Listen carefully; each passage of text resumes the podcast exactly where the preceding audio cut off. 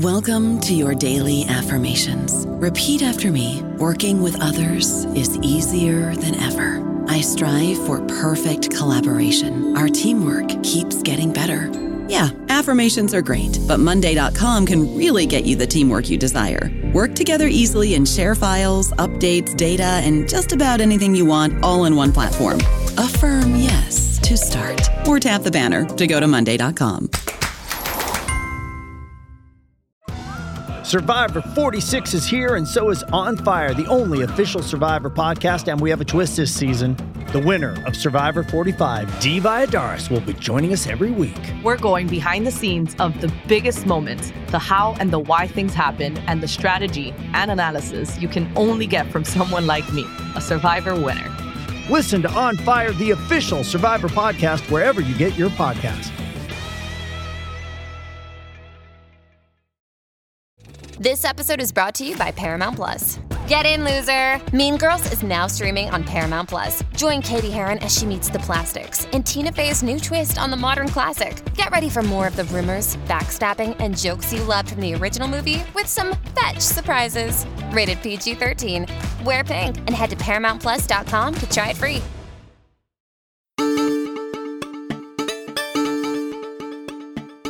Welcome to New Books in Science Fiction. I'm Rob Wolf, your host. We're part of the New Books Network where authors talk about their new books. And a little news this week the network as a whole just had a day where we had over 56,000 downloads of our podcasts. That's 56,000 in a single day across all the different shows on the network. So, thank you to all of you who listen to this show and any of the great shows on the New Books Network. Today's episode is the Monster Hunters on the Res edition. And I'm super excited to have as my guest Rebecca Roanhorse, whose book, Trail of Lightning, is not only a gripping future fable about gods and monsters in Indian country, but Rebecca has just picked up some prestigious awards just a couple days before this taping at the 76th Worldcon in San Jose. She won the John W. Campbell Award for Best New Writer and a Hugo Award for Best Short Story. And she also previously won a Nebula Award and was a Sturgeon and Locus Award finalist. And she's with me now from her home in New Mexico. Hello, Rebecca. Welcome to the show. Hi. Thanks for having me. Well, congratulations on your awards this past weekend. Oh, well, thank you very much. It's very exciting. Yes. That's that's good. Yes, it is very exciting. I can't wait to dive into the book, and yet I want to take a moment to ask about your career path. You went to Yale, you became a lawyer. What led you to arrive where you are today, writing award winning science fiction and fantasy? Mm. Well, I've always written. I think I wrote my first uh, science fiction story in seventh grade when I uh, I turned a science report on the planets into this uh, somewhat gripping um, uh, tale about an astronaut on a suicide mission into the sun, and you know had all the sort of information that belonged in a science project, but I made it into this this story, and my science teacher was not particularly impressed, uh, but I loved it, and I sort of you know, had the bug from there. And I've been writing for myself, um, you know, all my life, ever since then, on and off. And of course, I'm a, a huge uh, science fiction and fantasy reader. Um, it just, you know, gosh, I don't know, probably in 2013, I started to get serious about uh, writing. I, you're right, I am a lawyer. Um, but it wasn't, it is not a particularly uh, emotionally fulfilling job for me. There are certain aspects of it that I enjoy, but but that sort of creative uh, side of me was was sort of looking for uh, something else to do. And I I remember how much I love writing and what a comfort it is to me and and so I turned to that and and I actually joined a NaNoWriMo group. So my first novel, believe it or not, is a NaNoWriMo novel. Uh, and from that group, I joined a, a larger uh, writing group uh, with a couple of published authors that uh, it continued past that November uh, novel writing month. And as I got deeper and deeper into the story, you know, they were very encouraging and they were like, hey, you know, this is pretty good. I bet you could get this published. Um, so I was like, huh, okay, well, I, I might try that. And then uh, I went to VONA, which is uh, Voices of Our Nation. It's a, a, workshop for writers of color. And I actually workshopped uh, the first chapter of the book with Marjorie Liu, who uh, also just won a Hugo uh, and also won an Eisner earlier this year for her work on Monstress. And uh, she read that uh, beginning of my book and said, "Yes, you can get this published. This is fantastic." And and I think that's when I really started to believe that it was possible. So thank you, Marjorie. but uh, yeah, so it just kind of went from there. And you've chosen to write fantasy and science fiction, but not include, it seems to me, some of your experience as a lawyer. In other words, some people who are lawyers or have experience in maybe law enforcement might write a police procedural or something noirish, but that's not where you've taken your work. Right, but there is a lot of what I learned in law school or what I practiced uh, in the book. Actually, I, I specialized in federal Indian law, and so there are details in the book, like um, jurisdictional details about checkerboard zones, uh, which are an actual real thing. And then I, I use them in the book because uh, the book is set in a, a future world, right? Like the near future. Um, so actually, a lot comes through. And, and I first encountered traditional Navajo stories uh, while studying Navajo law. That was one of the things uh, that we had to learn uh, to get a grounding in, in Navajo philosophy. And so I practice in the Navajo courts. I, am barred on the Navajo bar. Uh, so you'd be surprised. You'd be surprised how much uh, legal information is in my books. That's great. And just for people who don't know about the checkerboards, that's a reference to one of the ways the U.S. government tried to take away Indian land by chopping it up into pieces so that it was. I'm probably mangling this, but so that there were white or Western people owning bits of land and next to, adjacent to indigenous owners. So it wasn't, it was no longer contiguous. Is that correct?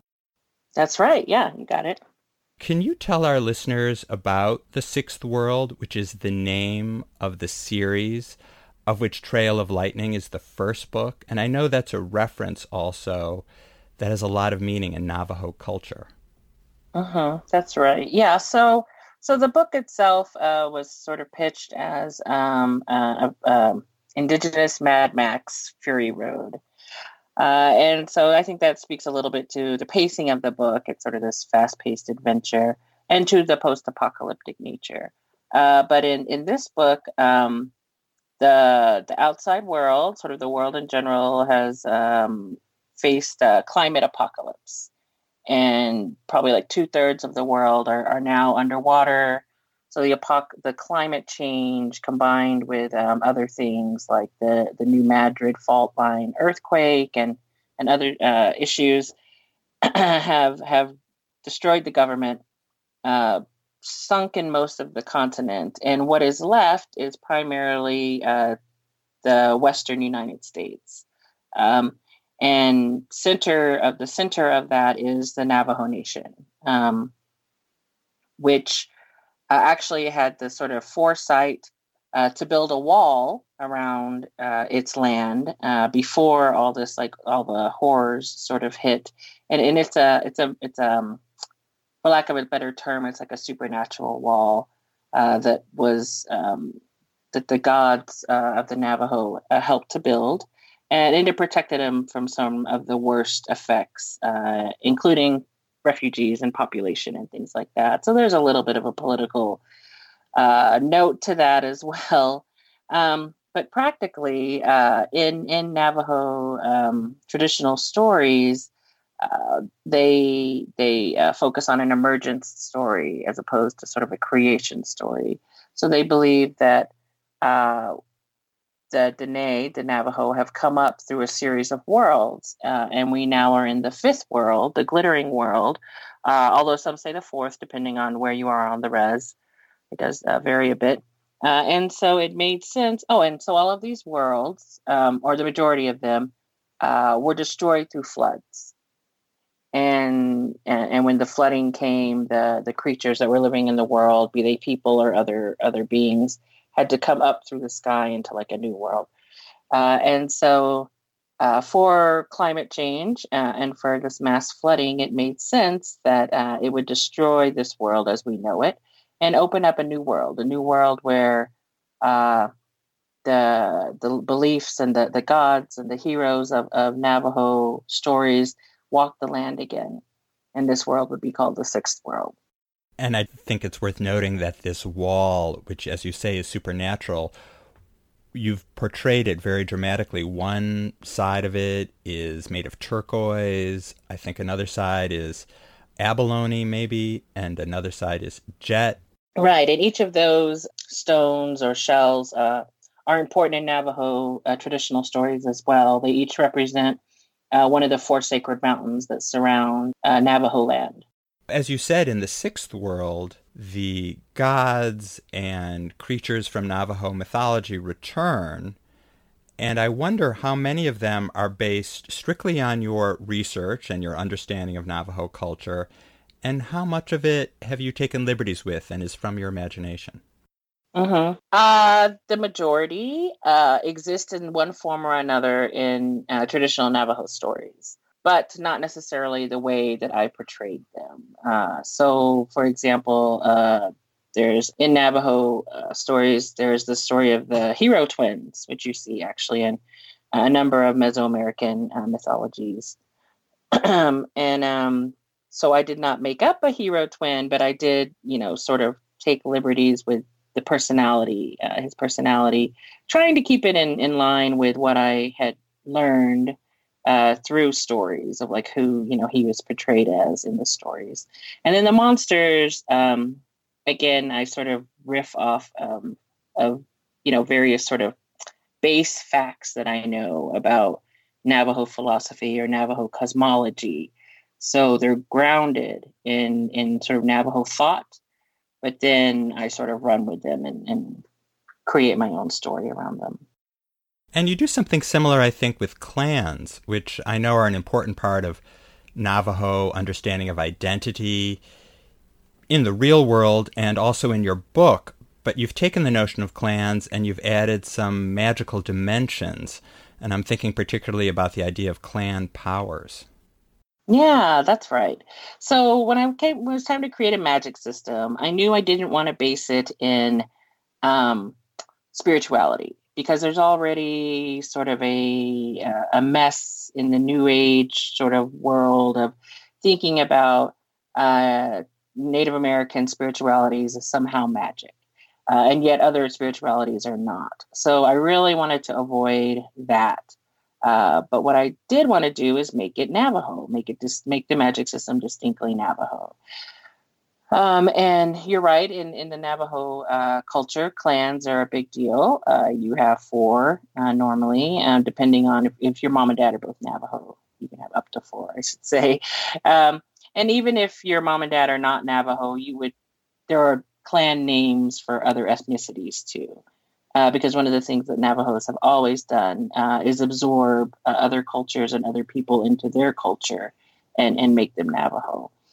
Um, yeah, so I, so I used those uh, because I wanted uh, them to be distinctly Navajo, uh, the magic themselves, and then I wanted. Um, so each of the, the the magic system is also based on trauma, and so I wanted to take the things uh, that are that are uh, hard in life, I guess, like sort of this concept of what doesn't kill you makes you stronger, and and sort of play with that and and take the trauma that the characters have suffered, uh, and make their superpowers, for lack of a better term, I guess, uh, come out of that.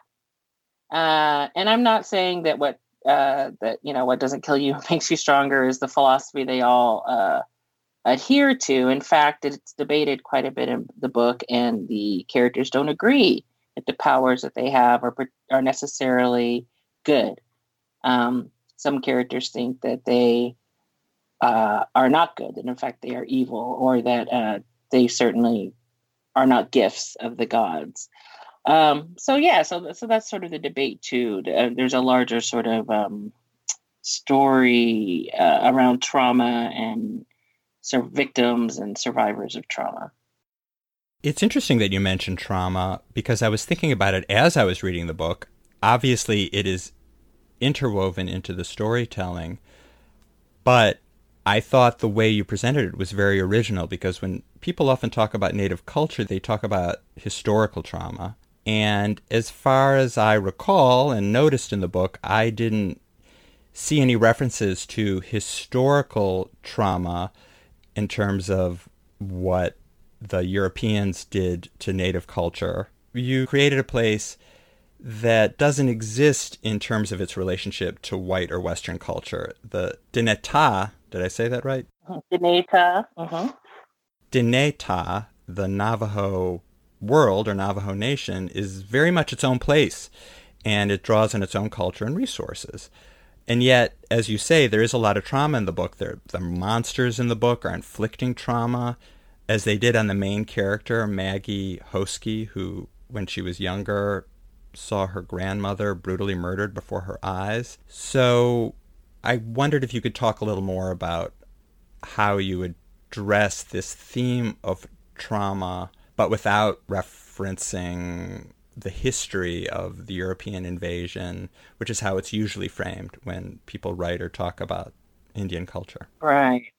Right. So, what I really wanted to do also with this story is create sort of a sovereign story. So, so I would place, you know, my book, and if you were going to sort of categorize it uh, as sort of an what you call an indigenous futurism type story, which means we're contemplating uh, sort of an indigenous future and i think you can do that in two ways you can you can write something uh, that uh, is in conversation with colonialism that uh, discusses sort of you know this this the effects of uh, conquest and, and, colonization and like you said uh, historical trauma you know and things like that. Um, and that's totally valid. That's an interesting story. And, and many other stories do that. I think my short story does that uh, more than uh, this than this book does, because in this book, I think the second way uh, that you can sort of create indigenous futurisms is to create a sovereign story, a story that exists on its own um, on native land in in native thought with with uh, native characters and stories and process that doesn't have to be or even really acknowledge um, the larger white Western world.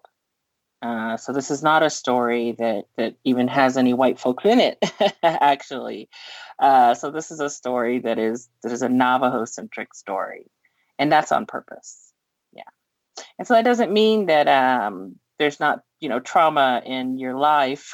I think everyone has to deal you know with certain levels of trauma, and I wanted to write a story where both the good guys and the bad guys and some of the morally great characters. Everyone uh, was indigenous. Um, although there is uh, one family that is like a secondary uh, characters that are African American.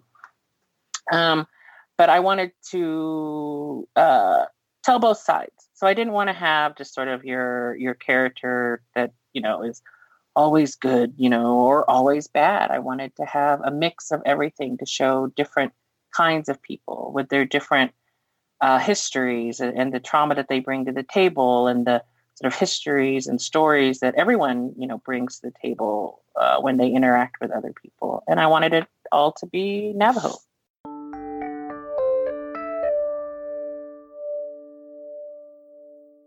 Let's talk about maggie Hoskie, who is basically the star of the book. And she's she's a character who has internal conflicts about her powers as a monster hunter. She has clan powers that make her uniquely suited to the job. She's, and here I'm going to try to pronounce some Navajo. She is Honach Ani, which means walks around, and it refers to the fact that one of her powers is being lightning fast.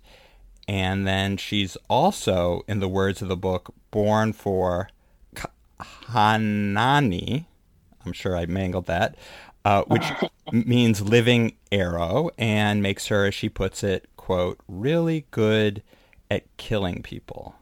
that's right. That's right. So, can you tell me a little bit about Maggie and the internal conflict she feels and why you gave her these particular powers? Mm, sure. You know, so uh, one uh, aspect of the magic system uh, that comes from trauma and is based on these clan powers is that they answer your need. So whatever your need might be in that moment of uh, this uh, thing happening to you, uh, that's what the powers give you. And so in Maggie's case, you know, as you mentioned earlier, she her sort of uh, jumping off traumatic event uh, was uh, the murder of her grandmother. Um, and I don't think that's too spoilery. I think you find that out in the first hundred pages or so, but now you know. and um, and so what she needed then, what she needed in that moment, uh, were those two powers. And so that was sort of what was given to her.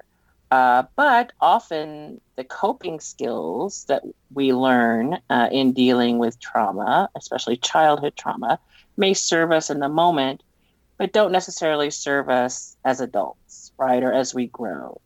And and overcoming those, overcoming sort of the the baggage, I guess, that, that, that comes with it and comes with that is part of Maggie's journey. And, and I think it's fair. I've had a reviewer say like Maggie is, you know, suffering from PTSD. Um, and I wouldn't argue with that. I think that that's definitely true.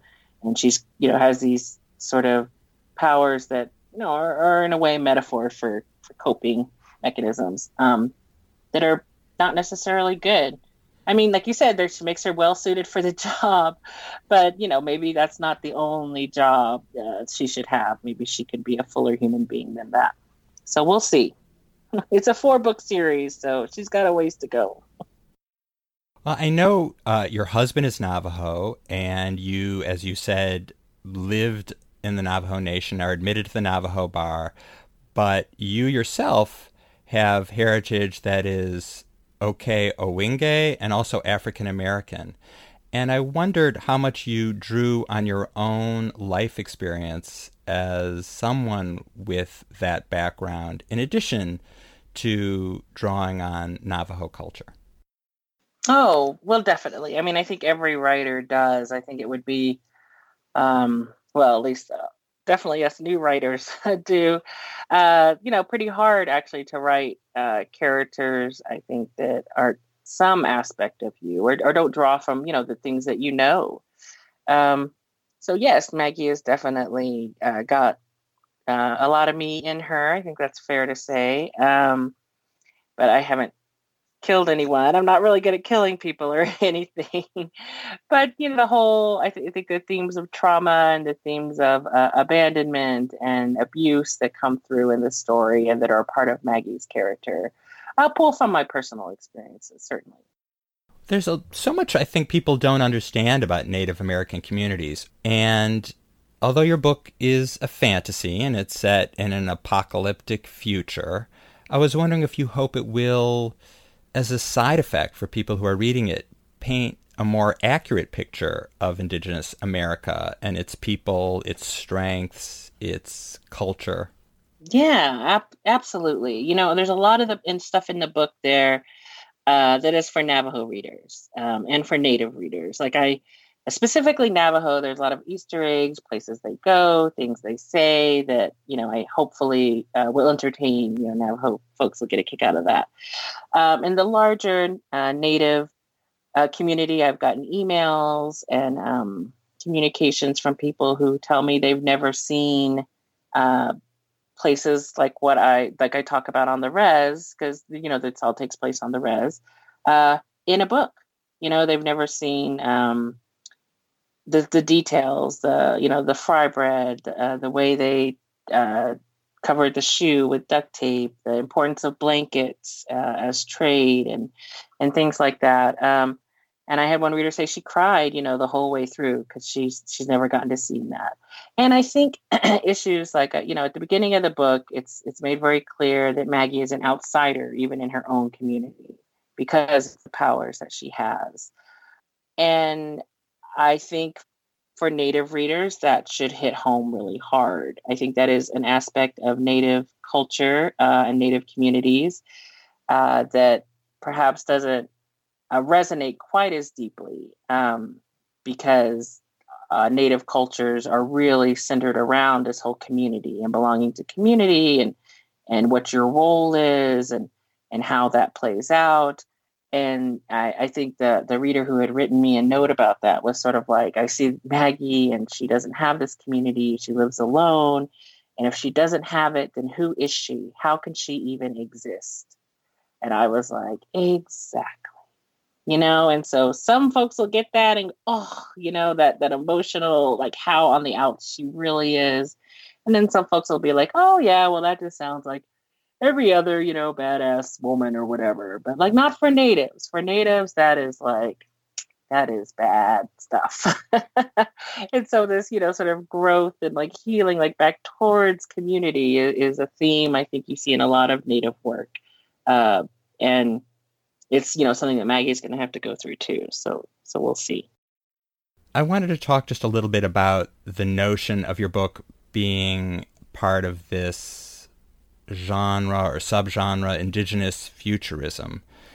I think your book is you know, a wonderful book that is compelling for many reasons. One of them is the fact that it takes place in a Navajo future but it's also just a wonderful book with all the wonderful ingredients of just plain old good storytelling and good writing and good thinking and good ideas. And I wonder if the label Indigenous Futurism isn't narrowing it and putting it into a category, or do you see it as maybe liberating it in some way or gratifying in some way because it's acknowledging something, as you said, that hasn't gotten a lot of attention in literature? Yeah. Um, you know, I don't, you know, it's interesting because I, I did just win the Hugo. Um, and that is, you know, sort of a popular vote kind of thing. I know you have to join Worldcon. Um, but unlike the Nebula, uh, which is just science fiction writers and sometimes focuses a little more towards craft or whatever. And so winning that is like a real honor because I feel like, oh, my peers saw what I was trying to do and, and they appreciate that. Um, but the Hugo is sort of like, did I like the story? Did I not like the story? You know, did it resonate with me as this individual reader or did it not? Um, and it did. And so I don't think that, um, and, and that story is about appropriation and the commodification of culture. And, and it has a lot of sort of heavier themes, actually, I think, in it. Uh, and just for just for listeners, we're talking about your short story, "Welcome to Your Authentic Indian Experience," TM trademark uh, which is what won the Hugo and the Nebula. Right. Um, and you can find it on Apex Magazine's website, uh, or LeVar Burton recently read it on his podcast. So you can find it at levarburtonreads.com because he does an awesome job and there's sound effects and all sorts of cool stuff. So, well, we can put that in the show notes too. Oh, okay. That would be great. Yeah. So, so I think, you know, something like that, that clearly I think falls into sort of an, an indigenous futurism thing, because that's that story is about native identity, has appeal. I think um, that people want to hear that voice. It's a, it's a voice they haven't heard and uh, perhaps uh, before in science fiction and fantasy. And it's exciting and it's thoughtful, hopefully, or makes them think or it makes them think about things that they haven't thought about before or see something differently than perhaps they had before. Uh, and I try not to underestimate the reader. I think that uh, readers want that kind of stuff. I mean, science fiction and fantasy readers, on the whole, uh, are sort of forward thinkers, you know, sort of uh, cutting edge. And I don't think that uh, being labeled an indigenous futurist uh, or having my work be labeled that way really holds it back. I, I would hope that uh, people are not so shallow as to think that, um, oh, well, we don't want to read that because it has natives in it, you know, or something like that. Surely we're beyond that. And um, surely a good story is a good story. Uh, and that having natives in it, because a lot of people have never seen that perspective, might even make it a better story. Well, it's definitely an excellent story. And the next book, Storm of Locusts, that's uh, due for release in April 2019. Is that right? That's right, yes. And are you writing full time now, or are you still practicing law? Uh, I'm still practicing law. so the writing gets done uh, late at night or very early in the morning. may you find all the time you need to complete the Sixth World Series, because I think a lot of people are looking forward to finding out what happens to Maggie Hoskie and her associates. Oh, well, thank you very much. And then coming in uh, 2020, I'll have a new series. So I'm just going to plug that uh, a book called Between Earth and Sky. And that's going to be uh, more of an epic fantasy uh, that's inspired uh, by Anasazi culture. Fantastic. Oh, great. Something to look forward to besides yeah. the presidential election in 2020. yes. Thank you so much for joining me today on New Books in Science Fiction. Yeah, thank you for having me, Rob. I appreciate it. My guest today has been Rebecca Roanhorse, author of Trail of Lightning, the first book in the Sixth World series, which came out this year from Saga Press, and it's the first of a planned four volumes. And as uh, we just discussed, the next one, Storm of Locusts, is due for release in April 2019. Please subscribe to New Books in Science Fiction to hear interviews of your favorite science fiction authors. Our theme music is by Michael Aaron of QuiverNYC.com. The editor in chief of the New Books Network is Marshall Poe, and the editor is Leanne Wilson. Please leave a review on iTunes or wherever you get your podcasts if you haven't done so already. It helps people like yourself who love science fiction find the show. I'm Rob Wolf, author of The Alternate Universe. Thank you so much for listening.